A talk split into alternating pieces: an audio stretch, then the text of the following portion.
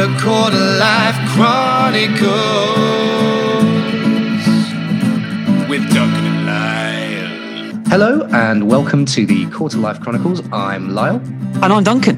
And welcome to the first episode of a brand new podcast. We can't wait to get going. So without further ado, let's do it. Let's do it. Duncan, what are we doing? What is this podcast about? What is going on? That is a question that a lot of people have probably been asking themselves over the last year, isn't it? What are we doing? We are going to get to the essence and the very core of the quarter-life crisis. It's big. Lyle, this is bigger than Jackie Weaver. This is enormous, and we need to. And for those of you who don't know who Jackie Weaver is, what are you doing? Yeah, read the standing orders. Read the standing orders. Read them and understand them. I mean, there were two promises I felt like we made before we kicked this thing off, literally 10 minutes before we started recording, which was no big claims within the first 10 minutes, and we were going to make it at least 20 minutes before we referenced Jackie Weaver, and you've broken both of those things. Damn it! What are we doing? Well, we're going to talk about the elephant in the room, that elephant in the room that is the quarter-life crisis, and I think whether we are 18, 25, 30. 31. I think we've all experienced a moment of just complete and utter bewilderment at our life and what we're doing with it. And I think we just want to speak to some people and find out if we're completely wrong in this assumption, or if we're onto something. Well, so, by 100%, we're not 100% wrong. I hope we're not 100% wrong. Otherwise, this is not going to last long at all. For me as well, I think as someone who's not worked for a large portion of the last year, I think it's interesting just to see how everyone's been dealing with this last year as well, and just to listen to some interesting stories that aren't just ourselves babbling at each other. as much as we enjoy babbling at each other. I mean, babbling's become its own, it's kind of, but Zoom babbling, virtual babbling, I feel, has become its own sort of language, hasn't it? We sort of made a promise to ourselves when we did this, in the sort of very limited planning we've undertaken before this first episode. We promised that we were going to go with a bit of a quarter-life prayer, a quarter-life sort of mantra to sort of establish before we get going. And where better to look for mantras really than Wikipedia? This is what it says on Wikipedia when it comes to quarter-life crisis and what that means. A quarter-life crisis is a crisis involving anxiety over the direction and quality of one's life. Brilliant start, aren't we? Brilliant. Powerful, amazing. Yeah, it's powerful stuff. I think it's Keats-esque, which is most commonly experienced in a period ranging from a person's early 20s up to their mid 30s. Although a quarter-life crisis can begin as early as 18. So that's good news, isn't it? That's good news. Brilliant. We're not ostracizing other people slightly younger. It's defined by clinical psychologist Alex Folk. So Alex, wherever you are, we'd love to have you on. As a period of insecurity, doubt, and disappointment surrounding your career, your relationships, and financial situation. Wow. I mean, I can promise you now, our podcast will be more positive than that message maybe indicates. That's what we're hoping for. I'm just enjoying the name Alex Folk because it sounds really, really close to another word that's probably not appropriate for our first episode.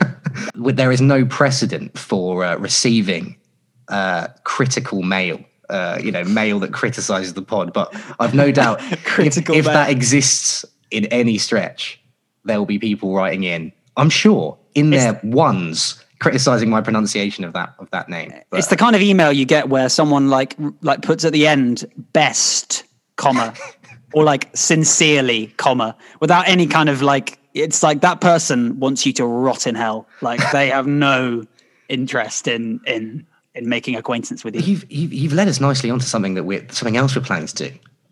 Sort of in a desperate attempt to give this pod some structure. We do have some very loose segments we're gonna try and hit. We got a quarter-life capsule, haven't we, Duncan? Do you want to tell the listeners about the quarter-life capsule? Well, you remember on Blue Peter back in the day, for all those millennials listening, which I hope a good proportion of you should be. They used to have time capsules. They used to dig them up, put them in the old Blue Peter garden. Well, we've got a quarter-life time capsule. And essentially, we're going to ask our guests to whack a few things in this time capsule for when they're a little bit older.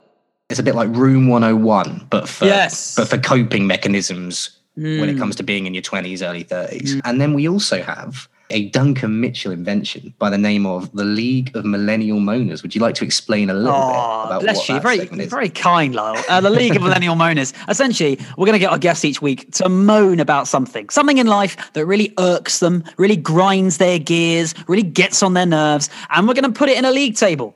And then we're going to whittle down our league table, and we're going to have knockouts, and we're going to have semi-finals, and then we're going to find a winner of League of Millennial Moaning. Absolutely, 100%. The reason I'm reminded of that, of course, is because it seems like best comma would be prime content, a prime candidate for a minute long. If I could put something in, if I could nominate, it'd be the first thing I put in. I think it's important to mention before we embark on however long this journey may be. I sound very defeatist. I think that is inherently quarter life crisis like, isn't it? Sort of, so much so. You know, so much so. Sort of almost apologetically going, it might not last, you know, you know, that sort of thing. Obviously, you know, the subject matter is inherently, I suppose the word is troublesome, melancholic. Coping is one thing, and we're going to be talking to some really amazing people, some great guests we've got about how they cope with this sort of thing. They're trying to find not just the coping in it, but also, you know, it's funny. Yeah. Isn't it? It's a funny thing. Of course it's funny. And we're all just you know, trudging along this road of life. And, you know, we need to find things to keep ourselves feeling alive. And I think it's really great that we have this podcast to chat to people and find out really what has got them to where they are now and what lies ahead. It's going to be interesting. Absolutely. So without further ado, I'm going to introduce our first guest because, well, Lyle, it sort of involves you, doesn't it? I mean, in a way. Yeah, I mean, I suppose a phrase that's never been used before, I imagine, on something like this is the phrase professional nepotism, insofar as I'm not related to either of the guests we have on today. No. But, I mean, you'll tell them all. Yeah, so our first guests are our dear friends, Andy and Emily, and they are two of the most gorgeous, brilliant, talented people that we both know. But they're also in a wonderful, wonderful theatre company with your very self, Lyle. We had a fantastic, fantastic chat with Emily and Andy. Here it is. Enjoy, listeners, and we'll see you on the other side. Here they are. Here's the team. We're joined by Andy. Hello. Andy Baker. That's me. And Emily Bairstow. Hello, both of you. How are you? Hello. How are things? How's stuff? How are things going? Yeah, fine. Good. There's such a delay before you answered that. Well, I was trying to be polite, Duncan, you know me. But alas. No, yeah, I'm okay. Thank you, darlings. How are you? Yeah. Me? Oh, you. No, go on, Andy. You go. I'm fine. I'm in lockdown, means I don't have to leave the house. Which is not on like my top list of things that I like to do. So, you know, I'm content in my own little sort of bubble. There you go. And it's worth explaining that Andy and Emily are on the pod by virtue of something I'm coining the phrase professional nepotism, insofar as I'm not related to either Andy or Emily, as you will probably hear more than anything. But also I do run a company with these two lovely people. So it's so nice to have a couple of voices and faces that I'm very, very comfortable with. As you may know, this is the Course of Life Chronicles. So it's a podcast about that joyous of all things, the quarter life crisis, something you go through according to our quarter life mantra in your 20s and early 30s, which I'm reliably informed by you, is the ages you are currently at. Tiptoeing on the cusp of the end of the life crisis, but still within it by definition. So it's worth shooting straight in because, you know, shocker, we have some questions. If you could believe that, we have a structure. Yeah, I know we have. I mean, it's pretty mad we managed to put a structure together, really. And the first one is a lovely, non-vague question. Emily, we'll start with you. To you, what is a quarter life crisis? What does that phrase mean to you specifically? Oh my! I'm not laughing at your impending answer. I'm actually laughing nervously because it's great. It's a great feeling asking that question for the first time. Yeah. Like, you know, this is actually happening. We're going. Do you mean to try and define it, or to try and talk through lived experience of it? Because also when we're talking about quarter life crisis, I'm definitely past a quarter of my life, unless I'm going to live to 120, which please let me not. Like, I don't know. It's a weird one, I guess. My a huge alarm bell started ringing for me when I was about 27, I think, and I started getting all of that anxiety, going, "Oh my God, what am I doing? Who am I? Where am I? Why am I here?"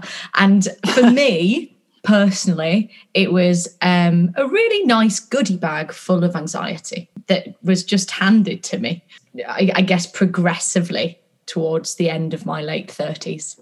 Late 30s, late 20s. I was going to say. late 30s. I'm looking great. You're looking fantastic. Just for the listener, she is looking great. But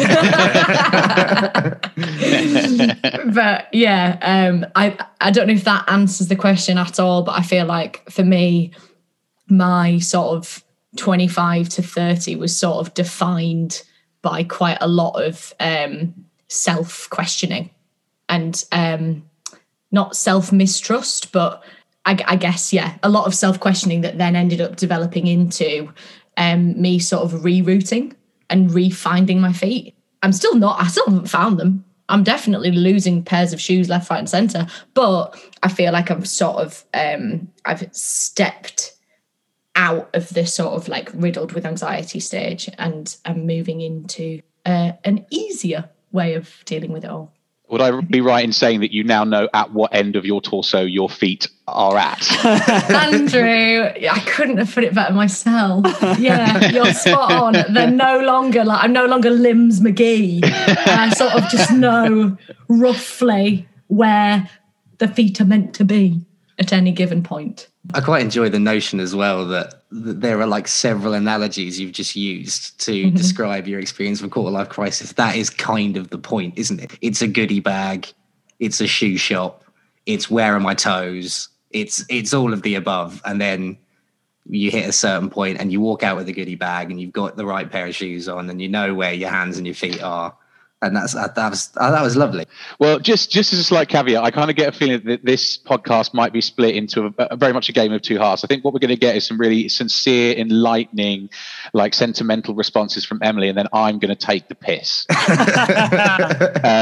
Because I've summed up my quarter life crisis in one sentence. My quarter life crisis was entirely centered around proving to young people on the internet that I was still relevant. I think Andy should go first. That's phenomenal.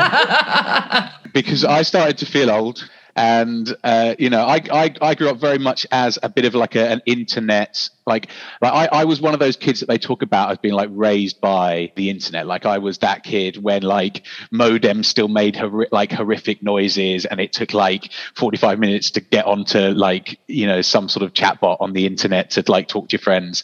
Like that was me. I was like that kid. So like I'm constantly haunted by like the ghost of Christmas Andrew, where he's just like, you used to be cool, man. And I still spend a huge amount of time on the internet, even more so now actually as somebody who runs a business, especially a business that focuses on young people. Because you're there, you're like, why doesn't this make any sense to me anymore? So like, I think my kind of anxiety, and I suppose it is an anxiety, is kind of being over the hill in terms of like, what is essentially like the beating heart of most of our communication, especially during pandemic, and like the beaten half of our sort of social construct, which is essentially sort of social media platforms. But I also kind of have my top four like indicators of what my quarter life crisis looked like. Do you want to hear them? I mean, you didn't need to ask that question, Andy. Just this is juice. This is like go and conquer. The top four indicators Andrew is having a quarter life crisis goes like this. Number one, he becomes more prolific on esports forums. Okay. I got to about 27 and suddenly I felt like every eSport forum needed my opinion on it. That's unlike you, darling. Because the kids, I know, right? Because these kids, they don't know what they're talking about. So obviously that was the first thing. The second one is I reverted back to cheap brands of beer, modelled brilliantly there by Emily Bairstow, taking a sip of a cheap beer. Like, how do you know it's alcohol-free? Thank you. Because I started drinking alcohol-free cheap beer. No. yeah, that's going to be one of mine. Because I don't know about you, right, but when I got to about 19, 20, maybe 21, I started being like, do you know what? I'm a bit of a connoisseur of beer now. I drink all the best beers now. Then when I realised that was an old person's thing to do, I just started buying like packs of 24 Budweiser. And I hate Budweiser, but you can twist the top off and it makes me feel young. Like, so I think that was an indicator of my quarter life crisis. The number three, right, I started buying T-shirts with cartoons on them, which Love is, that. I mean, I don't know if what kind of cartoons are we talking? Cartoons that I loved when I was like a kid. So like I've got one with like the Biker Mice from Mars on it. Oh, I've got one with Kung Fu Panda on it, which I suppose is a bit later actually. That was probably, I was probably already in my 20s when that came out, but early 20s, you know, still very, very kind of in keeping with this kind of what I was trying to hold on to. I've also got one with Avatar: The Last Airbender characters on as well, which I'm a big fan of. And the fourth one is I started listening to and then addressing like all of my favorite 90s hip hop stars. So I had a real renaissance of being like a big hip hop head, which I used to be again when I was a kid. And this is what I've done. I boiled it down to those four kind of essences of online forums, cheap beer, cartoon T-shirts and 90s hip hop. That's what a quarter life crisis looked like for me. Wow. That's that. I mean, both your answers are as different as they are.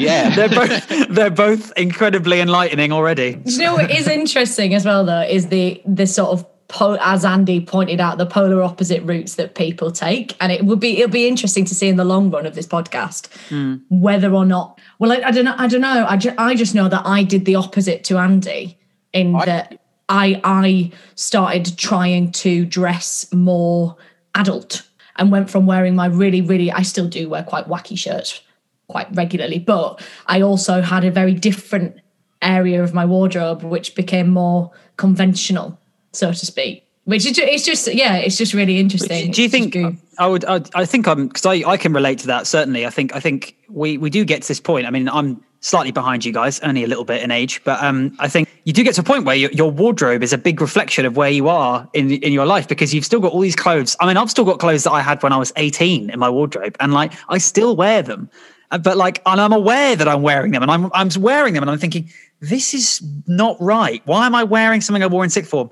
And then there's other stuff that I've bought specifically to look more late 20s or to look more like I'd pass an interview. Do you know what I mean? And it's just such a bizarre combination when you're in your 20s of this like crux of messy clothes that kind of sum up your mind. I think the wardrobe thing is spot on as well. Like, I mean, for me, the day it's okay to just wear a turtleneck and it's okay. Do you know what I mean? Like that, it's all right. I've yet to find that day. Yeah, and this is. I worry. I'm further along in this crisis than I actually realise. I worry I'm actually more. I'm more in it than I actually know.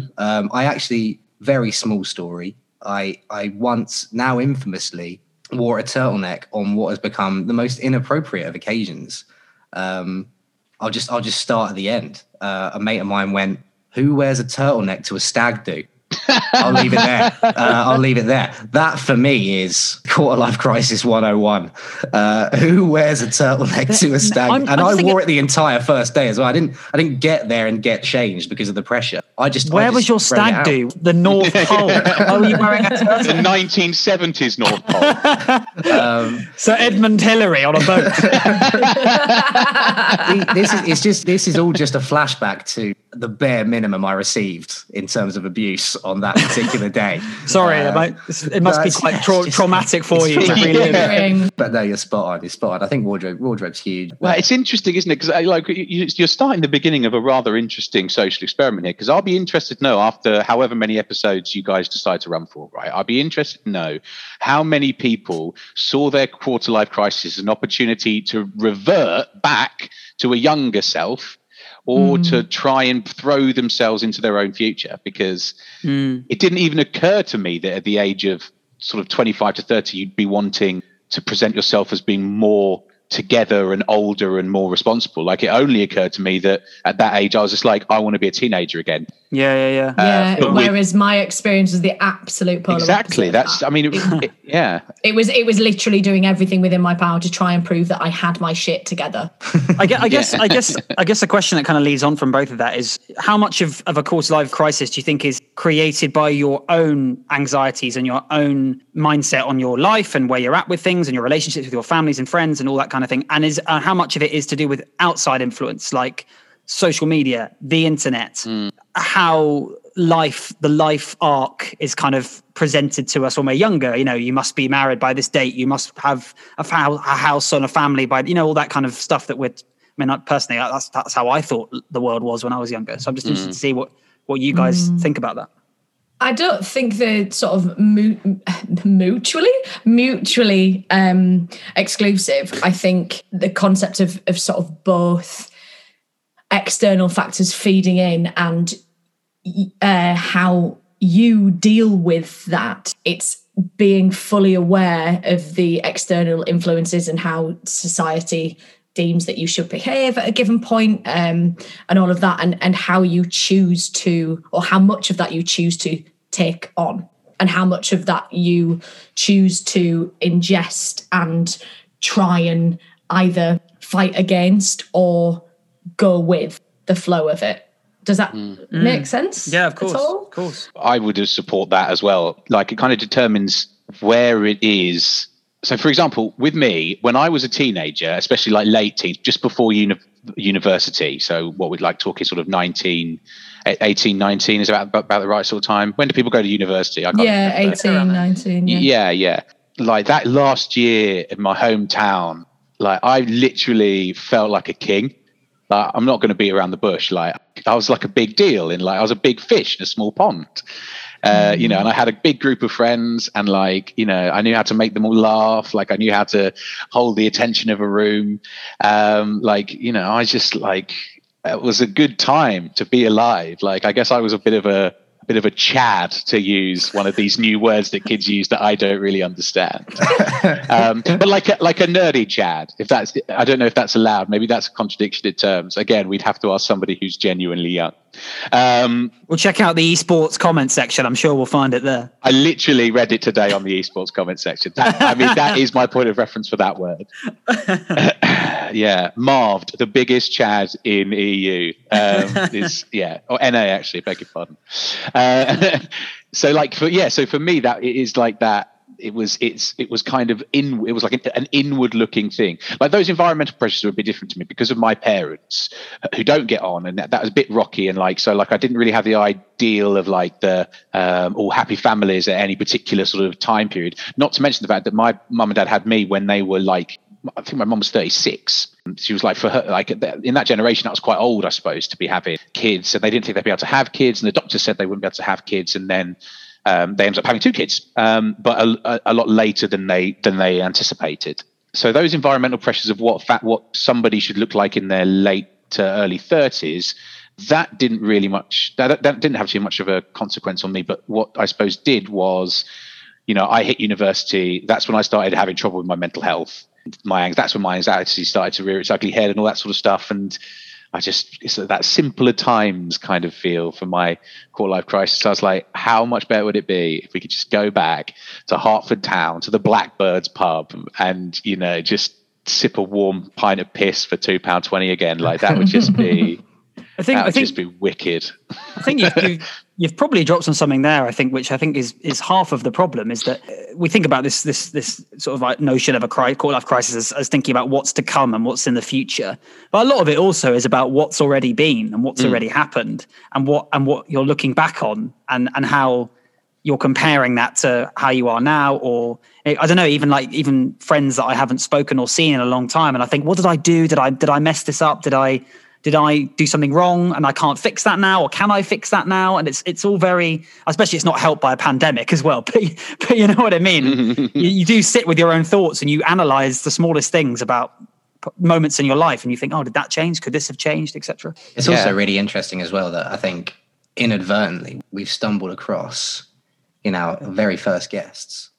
Not opposing is the wrong word, but just two very different takes on what I'm sure we're going to discover is, you know, much as it's sort of parodied and sort of poo-pooed or whatever you want to call it, a very real thing. This phenomenon that is the quarter-life crisis. You hear midlife crisis. You think, oh, I know what that is. I know the sports car. I know the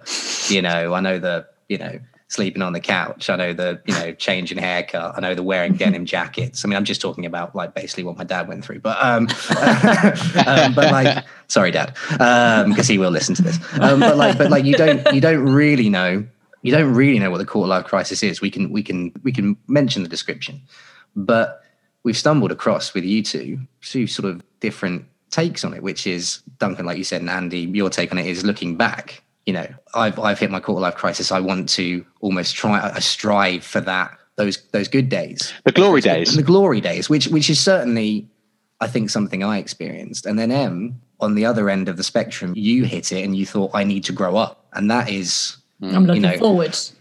I feel like there's a sweet spot in the middle of that, which is, in essence, what the quarter-life crisis is. It's if you succeed in being younger, then great. If you succeed in... getting older, then but great.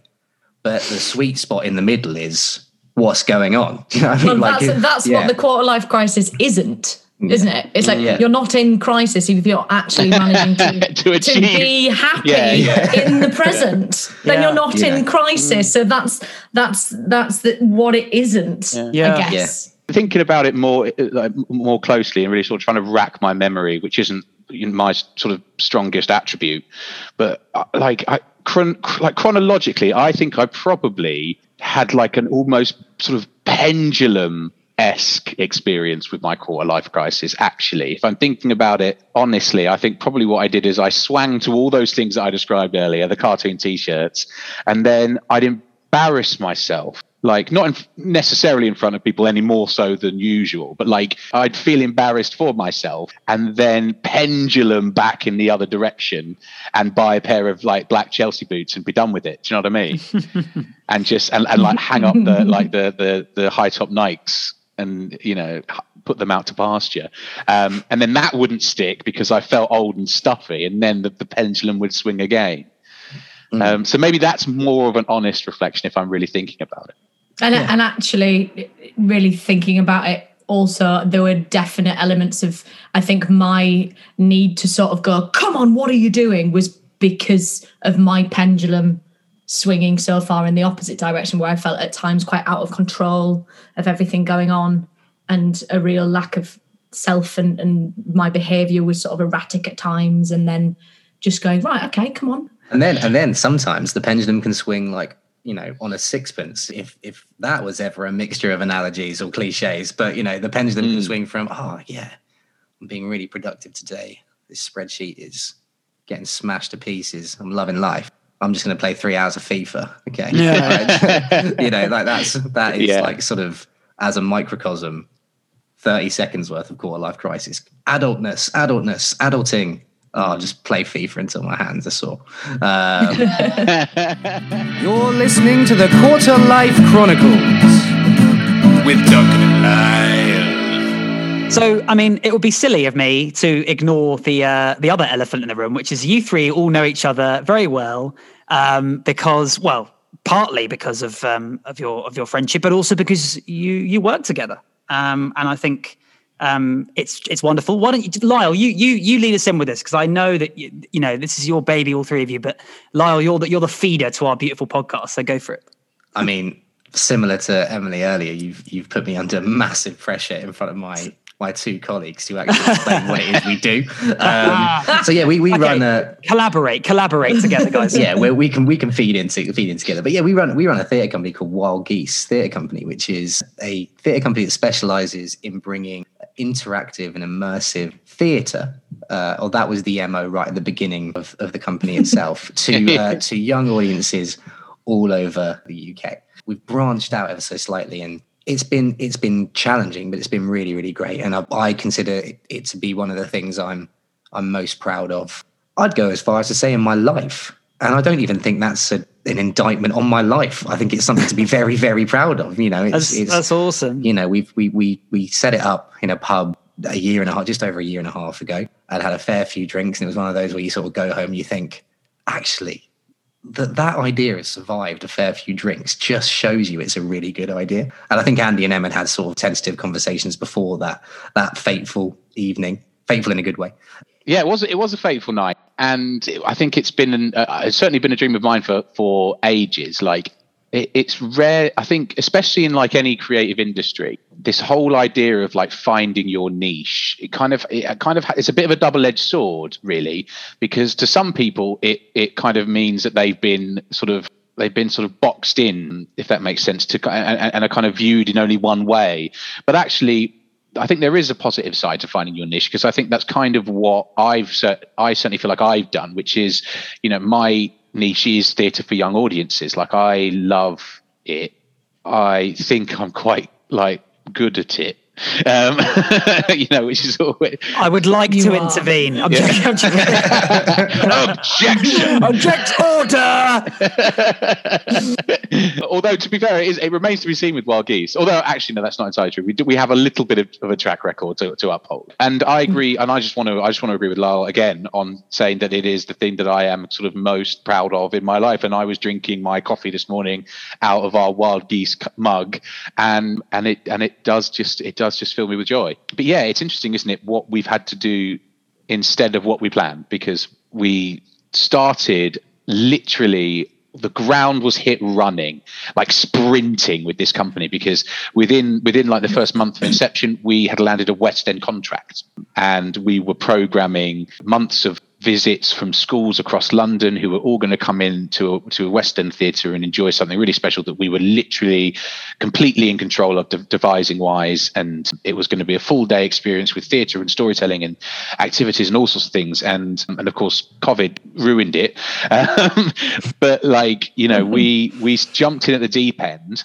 And I suppose the problem with jumping in at the deep end is that it feels really depressing paddling back to the shallow end. So I think what we've sort of done is done all we can as a company to reinvent and sort of stay in that deep end through, I guess, like to avoid any fear of feeling like we're sort of regressing or that we're sort of failing. We've just been going from project to project to project as fast as we possibly and humanly can. The fact that we were in the deep end, yeah, it really... in a way, although it didn't feel like it at the time, it felt like we were literally grieving some incredibly important things that we'd put our life and soul into. But because we were in that deep end, we fought tooth and nail. And I think resilience, tick, tick, tick, we were able to utilise the connections that we had made through the West End contract that we had to transfer workshops online. Mm.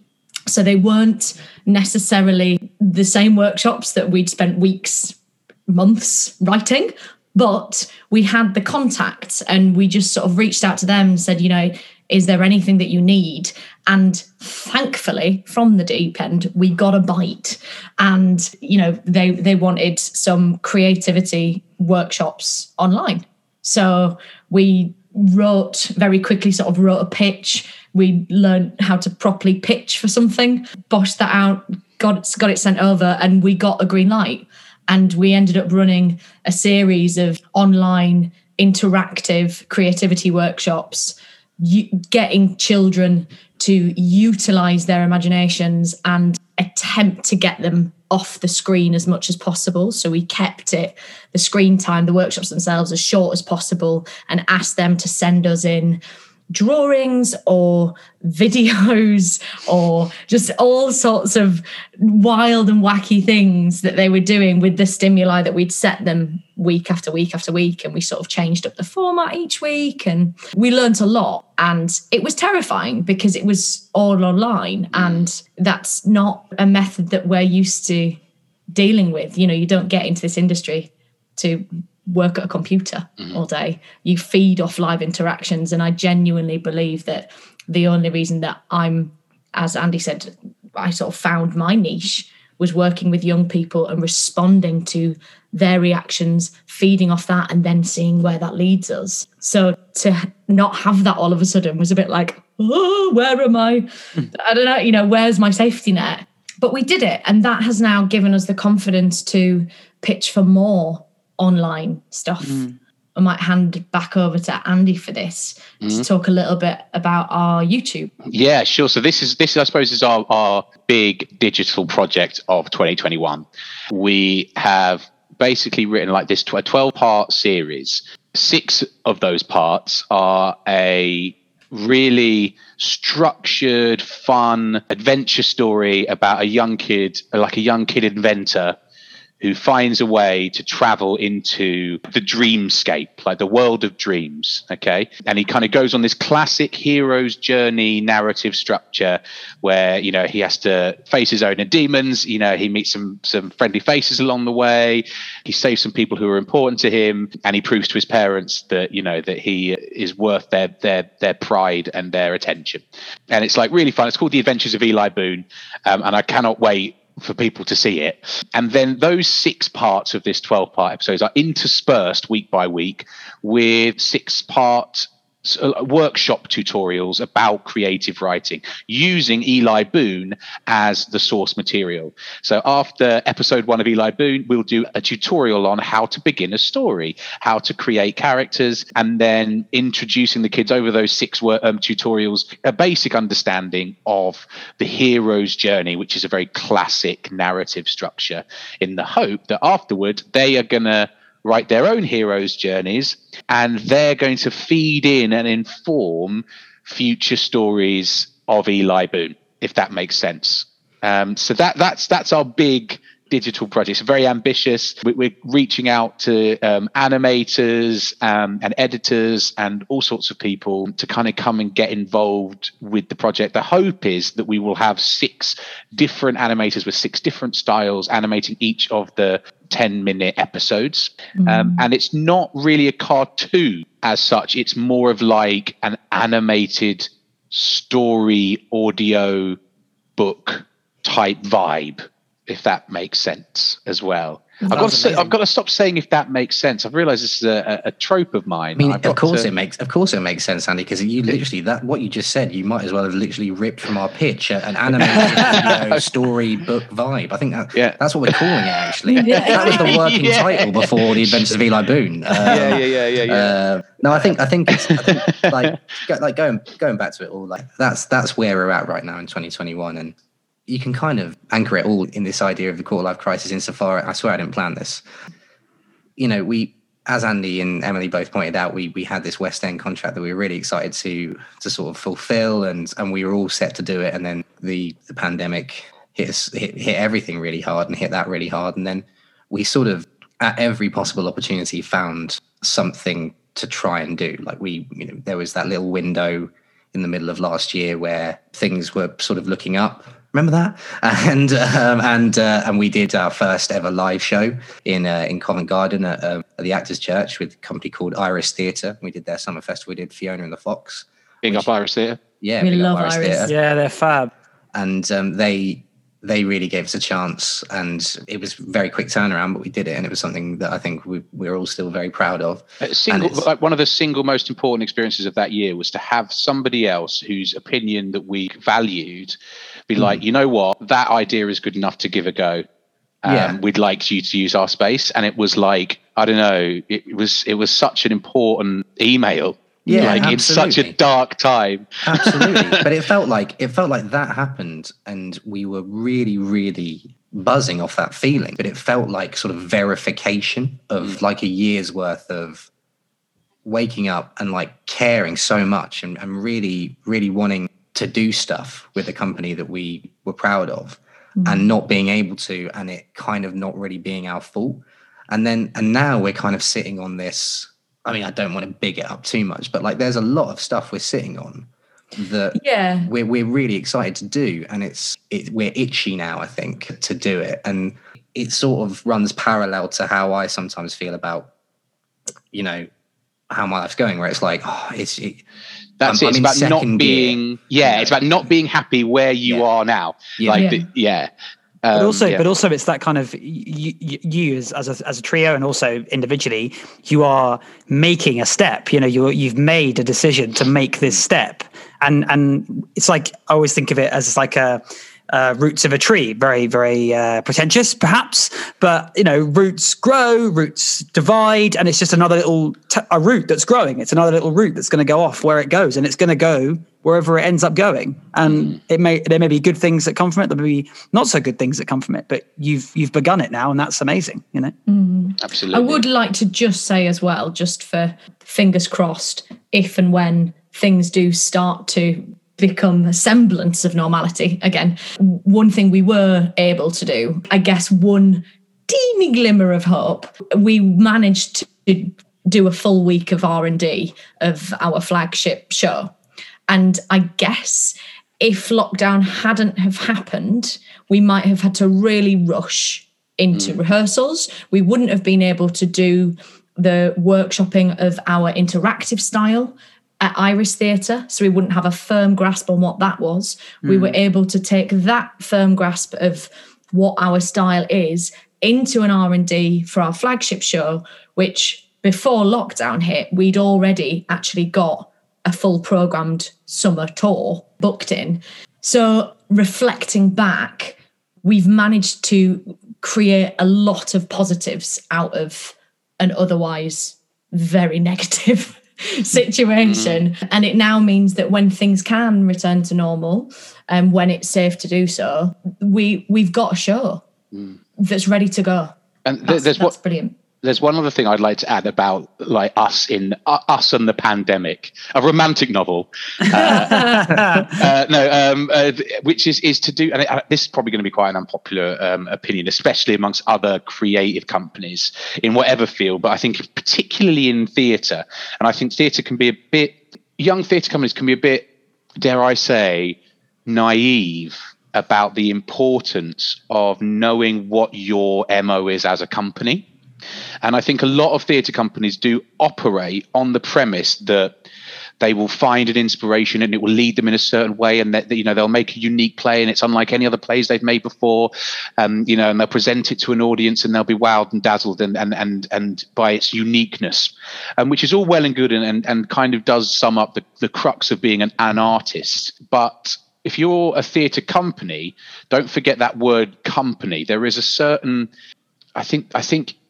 People shoot themselves in the foot by not really understanding what they are. And I know that it does take some time to maybe find that as a young company. And again, it's that worry about being pigeonholed. But I think the reason why we had a direction to go in during this pandemic was because theatre was the means to an end.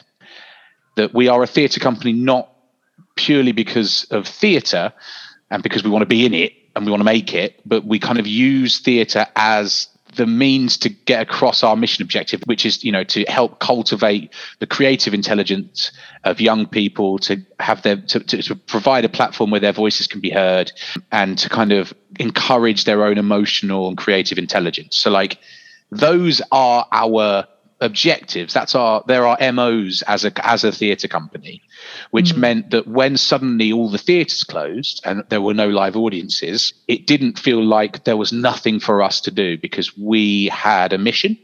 And I hear a lot of theatre companies being like, "Oh yeah, well we just took our play and we kind of recorded it on Zoom." And it's like, well, I suppose that's all well and good, and you know, maybe people are enjoying that. I certainly haven't enjoyed any of those, but like, sorry, I just haven't. Such a quarter-life crisis thing to say. Yeah. Such a quarter-life crisis thing to say. These actors trying to be virtual. What do they do? Stop it. But I don't know. I just feel like there was a more creative way to respond to this pandemic than to just try and make theatre on Zoom. Is there not another way to repurpose our skills that's more accessible, that is... and I suppose maybe money's the big thing that gets in the way for most people, and I think that's just a completely different discussion to have, maybe on a different podcast even. Yeah, because just to caveat that by saying that the online stuff that I've seen that I have really enjoyed and taken stuff from is the stuff where the story is important, where what is being said, what the themes that are being explored, what is being discussed is relevant and that I relate to. And I think that is the same with a lot of theatre, but a lot of it is dressed up with all sorts of airs and graces. And when you put that on a screen, if it isn't relevant, relatable, important enough, it doesn't translate. So again, probably not, that conversation is probably not for that podcast, but just in case you do include what Andy said, be sure to caveat it with, there are people out there that will enjoy things, but it's about the message, the meaning, the importance and the relevance of what's being said, I think. I feel like I'm in a Wild Geese email drafting meeting, but just in case you do decide to include what Andy said, can you caveat it by saying we mean none of it? Yeah, we mean no harm. Literally, this is what happens, is I'll write an email that is just pure offensive. And then Emily will find a way to make my offence seem either justified or just... or palatable. Palatable. And then I'll attach a totally irrelevant spreadsheet and off it goes. You're listening to the Quarter Life Chronicles. Don't forget to follow and share on Instagram and subscribe on Spotify. So it's been great to chat to you guys about your company, Wild Geese, and I just hope that, as you say, that we're able to get back out and do those awesome creative things in person once again. And I guess that leads me on to my sort of last question, which is, what's your plans? What's the plans for this year ahead? What's your plans for the years ahead, I guess, if you know, personally or as a company? Well, I'm going to try and get some T-shirts without cartoons on them. That's a big sort of step forward for me. I don't know. So I'm going to start just by answering a completely different question, which is... fine. I can just go. It's fine.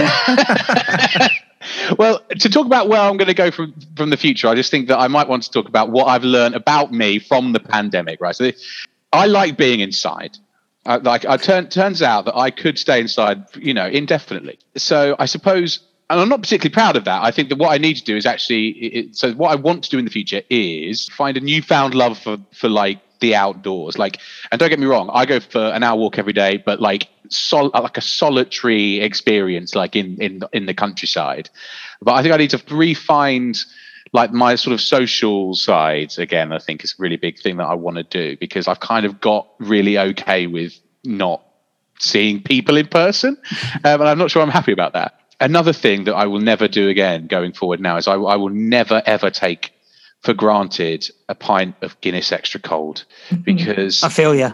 I will enjoy until the day I die every sip of Guinness extra cold. Other stouts are available, but let's be real. Are they available? Let's be clear. And it turns out that I've learned a few things about myself as well. I really like scented candles. They're going to be a staple going forward into the future. They are great. Yeah, and here's a sign that maybe my quarter life crisis is coming to the end. Is I bought a pair of binoculars. Bird watching? Yes. Yeah!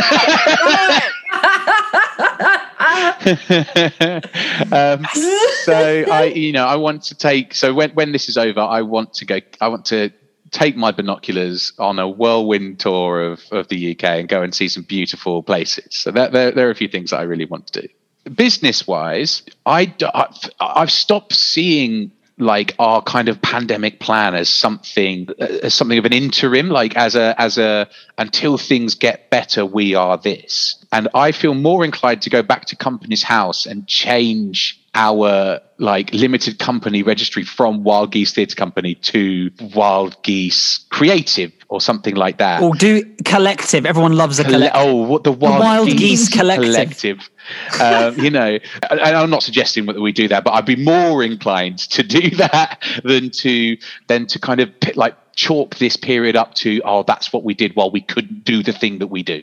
And actually, I hope that when we go forward, that we don't stop doing any of the things that we do now. We just add to it and we kind of bring back in that live element and keep going with the stuff that we're kind of doing. I couldn't agree more. Yeah. Yeah. And I suppose my final words of wisdom on me and the pandemic is go for an hour's walk every day, set an alarm, get a kitten. Don't have more than 2 takeaways a month and make sure that you read good stories. That's me done. Mike, drop. Or listen to good stories, a.k.a. this good podcast. This podcast. Yeah, that as well. As a spin-off of that, I've been a big advocate for a long while without even really letting this be known publicly in our Wild Geese meetings of going full Hendrix on it and branding ourselves the Wild Geese Experience. I'm a big fan of taking it in that direction. So yeah, that's just my little. Guys, you have this chat privately. Okay? Emily, anything you want to add? Couldn't agree more with everything that Andy just said. I've had a very similar sort of experience in terms of my takeaways from lockdown, which would be, yes, set an alarm, create yourself a routine, especially when working from home. Where we do differ is that, well, I thought I was going to absolutely detest being inside all the time. I think if this had happened a couple of years ago, I would have really, really struggled because I was in a sort of state of keep myself so busy that you can neither think or feel, and just clinging on to sort of any work, throwing myself into every project and just being really, really busy. And thankfully, I'd done quite a lot of work on myself in the years leading up to this pandemic, which meant that actually I wasn't utterly terrified when I was inside all the time.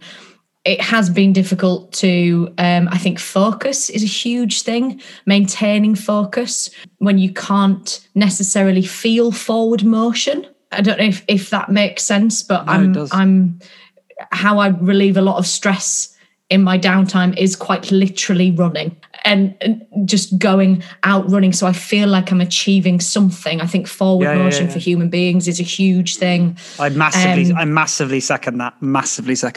And I think that has been very difficult in lockdown because I think for a lot of people, regardless of what industry you're in, because it does feel like things are standing still. But I think it's about every day finding something that you've achieved and recognising that as forward motion. Yeah, small wins, absolutely. Yeah. Small wins make for big gains. Incredible. Guys, before we let you go, it's time for our little games that we promised you. We promised you, listener, that we'd give you some serious gameage. So here it is. Go. I mean, Andy, you love your games. This is perfect. Oh, I'm all about games. Andy can go first in all of these, please. It's only 2 games. So our first one is our quarter-life time capsule. Think Blue Peter, think Room 101. What I need from you both are 3 items that you would put in your quarter-life time capsule to define your quarter-life years and that you'd look at in a few years' time or decades' time and think, yeah, that sums up my quarter-life crisis or quarter-life years. So 1 essential item, please, 1 luxury item and 1 unexpected item. Go for it. Okay, so essential item for the kids, those T-shirts, because otherwise I'd be half naked all the time and no one should be subjected to that. So my cartoon T-shirts are going in as my essential item to cover the belly. Luxury item, Cadbury's. You know those marvelous mixture bars that have got like the popping candy, and the jelly cubes. I don't know what shape they are. I'm with you. Other chocolates are available. Other chocolates are available, but I don't know how long they're going to last. And by God, if I get to 50 and it's not around, I'm going to want to open that capsule and find a bar of that because That is keeping me sane right now. And here's my unexpected one, right? It's a warning. It's a warning to future quarter-life crises sufferers, right? And it's going to be my Uber receipts. Because if there's one thing from my quarter-life crisis that has cost me more than anything else, it is making the foolish choice of staying out past the last train on multiple occasions. Right? And I don't live in the city, but I did socialise in the city for after work and whatnot. So staying out past the last train home to my little home counties retreat, oh, that's a week's wage. That's a week's wage. I'll tell you something for nothing. As of 2 years ago, that would have been the most frustrating thing ever. You run into the train and you think, oh no, and then that's 40 quid. Mm. Now the feeling, I might hit differently. And you walk out the train station having missed your train, you're like, it's good to be back. Yeah. Good to be back, America. It's good to be back and ruining my financial situation by missing trains. Yeah. They're three very, very strong additions to the capsule. Very, very good. Right. Okay. Essential item for me, number one, is a throwback to what we've just discussed, would be my running shoes, because I do not know how I would have survived the last few years without them. It really, really does keep me grounded and just sorts me out in the morning. Luxury item is a tricky one. I'm sort of torn between two things, and I'd like to give one of them an honourable mention, which would be something that's really helped me during lockdown, is putting on hoop earrings in the morning, okay? Yep. Like, you might feel really basic, really low, but if you put on a pair of hoop earrings, if I put on a pair of hoop earrings, I feel like I'm at the Ritz or the Savoy, or, you know, I feel them jangling against my head. So that's my honourable mention. My other luxury, because it depends, because if I'm going to be on like a desert island and I uncover this capsule, this is really controversial, but I'm going to say it. Garlic granules. Now, garlic granules, I tell you why. Garlic granules or garlic powder can make any meal taste absolutely delicious. And yeah, if I am on an island, don't know if I am on an island, I've just added that in there. Don't care. Not sorry. If I'm on an island and I'm, you know, dealing with really bland food and there's no one around me to have to deal with the repercussions of said garlic granules, they're going all over the food. Well, regardless of whether you're on an island or not, you know, post-Brexit, we're going to be left with very few ingredients. And I want garlic granules to be one. Yeah. It might be the last pot of garlic granules in the whole of Great Britain. And I'll be getting them out on my finger, licking them one by one. It'll be currency. Yeah. It'll be currency. Yeah, who needs Bitcoin? It'll be garlic powder. Yeah. And then what's my last one? My unexpected item. Now, I am going to say this because I'm aware that I am on a podcast as the only female identifying person here, but there is a book that I discovered a couple of years ago called Period Power by Maisie Hill, and it honestly explained so much of what happens to my emotions and my body and my hormones at different stages of the month. And I now understand why one day I will be an absolute emotional wreck and the next day I'll feel like an absolute powerhouse. And if anyone hasn't read this book, just read it. It's brilliant. People make a lot more sense to me now. We're barely one episode through this podcast, and Bairstow's taken it upon herself to introduce honourable mentions to the call. I know. There you go. Cheers for setting that precedent, Em. Brilliant, great. Now, cue loads of guests being like, well, I've got 7 honourable mentions for my unexpected. You could cut it. Lyle, I expect you to cut most of what I say anyway, mate. Well, we do have one final game. Lay it on me. This game is a bit of a nod to... Well, it's not even a nod to. It literally is a hand right in the face of the notion of the millennial. So, millennials, they're of a certain time period, sort of the 90s to 2000s. As a result, most millennials in their purest sense, will be going through what we determine to be a quarter-life crisis. We don't massively like the term millennial on the Quarter-Life Chronicles, and as a result, we've decided to do an entire segment on it as a bit of a punch in the face to the word millennial. So this is called the League of Millennial Moments, and what it is we're going to give each of you around a minute. It could be less, could be slightly more. There's no exact science to this. There's no exact science to any of this, let's be honest. But it's basically a chance for you to rant about anything that really winds you up. Really winds you up. Really small stuff, like sweating the small stuff. Really small things that really wind you up. Imagine that when we inevitably get a live tour of this podcast, we have a Top Gear leaderboard of millennial moans that we can sort of freely move about, and you want to be top of that leaderboard in terms of the small stuff that you can rant about the best. So, Andy, what do you think? Honestly, I think I could have picked pretty much every aspect of human existence to rant about here. I don't think there's a single thing that doesn't wind me up in some respect, but I had to kind of narrow it down, and I wanted to tie it in to you know, a little bit about what I was talking about right at the beginning of the podcast to do with what a quarter-life crisis means to me. So the idea that I have to prove to young people on the internet that I'm still relevant, and one of my biggest bugbears as a result of this is I hate the fact that GIFs and emojis are no longer an acceptable means of communication with young people. Now, I don't know if you were aware of this, right? But Gen Z, right? They've got no time for emojis. They've got no time for, you know, replying to a WhatsApp with a GIF. And honestly, I've spent a decade honing my GIF game to a fine art. And I know them all. I know all the memes. I know my Pepes. And again, this is stuff that is just irrelevant now.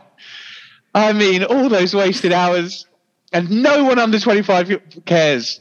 No one under the age of 25 even cares a jot that I know how to gift game, because it's not cool anymore. And there is nothing that upsets me more than when I put a GIF on Twitter, right? And I've got a few Twitter accounts, and I use one of them for my esports. It's just an esports account, you know, and I try and respond like I'm young and hip. You know, I try and fit in with the crowd because, you know, it's anonymous and I can be whoever I like. Thank you very much. And every so often, some little Gen Zer pop online and just give me a little dig for using a GIF. And I nothing makes me feel older.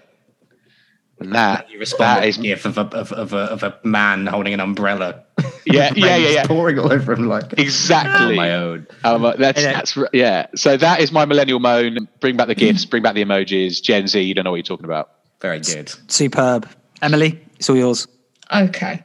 If we are, as Andy has so beautifully done, reflecting back on our discussions of the quarter-life crisis so far, I guess my millennial moan would be people pretending that they know how to adult. Okay?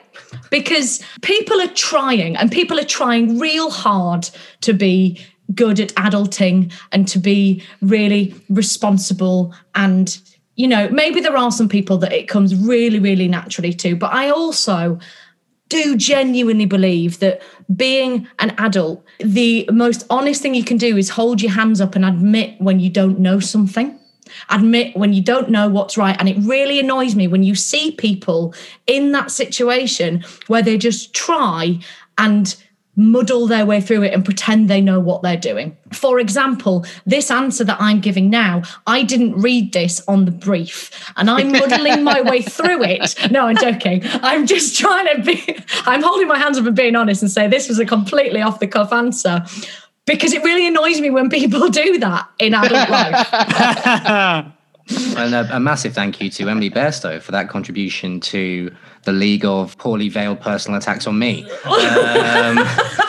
Brilliant. Thank you for that. That's great. Yeah, slightly different segment. Did you say these were reliable first guests? Like, I thought so. I really did. No, I agree. Look, both of them equally superb. We haven't really set a precedent. You know, one of you first, one of you second in the league. I feel like that's up for discussion. I'm going to be the executioner and jury this week, and purely for preparation, Andy's top. Thank you. I did prepare. Do you remember for ages, the generational divide was people who knew what a tease made was and people who didn't, right? And now it's people who know what it means to use GIFs in WhatsApp and people who don't. That's what you basically established there, is the generational gap that is use of the GIF. Can I be frank? I don't know what a tease is. Can someone fill me in? It's an alarm clock that makes your cup of tea.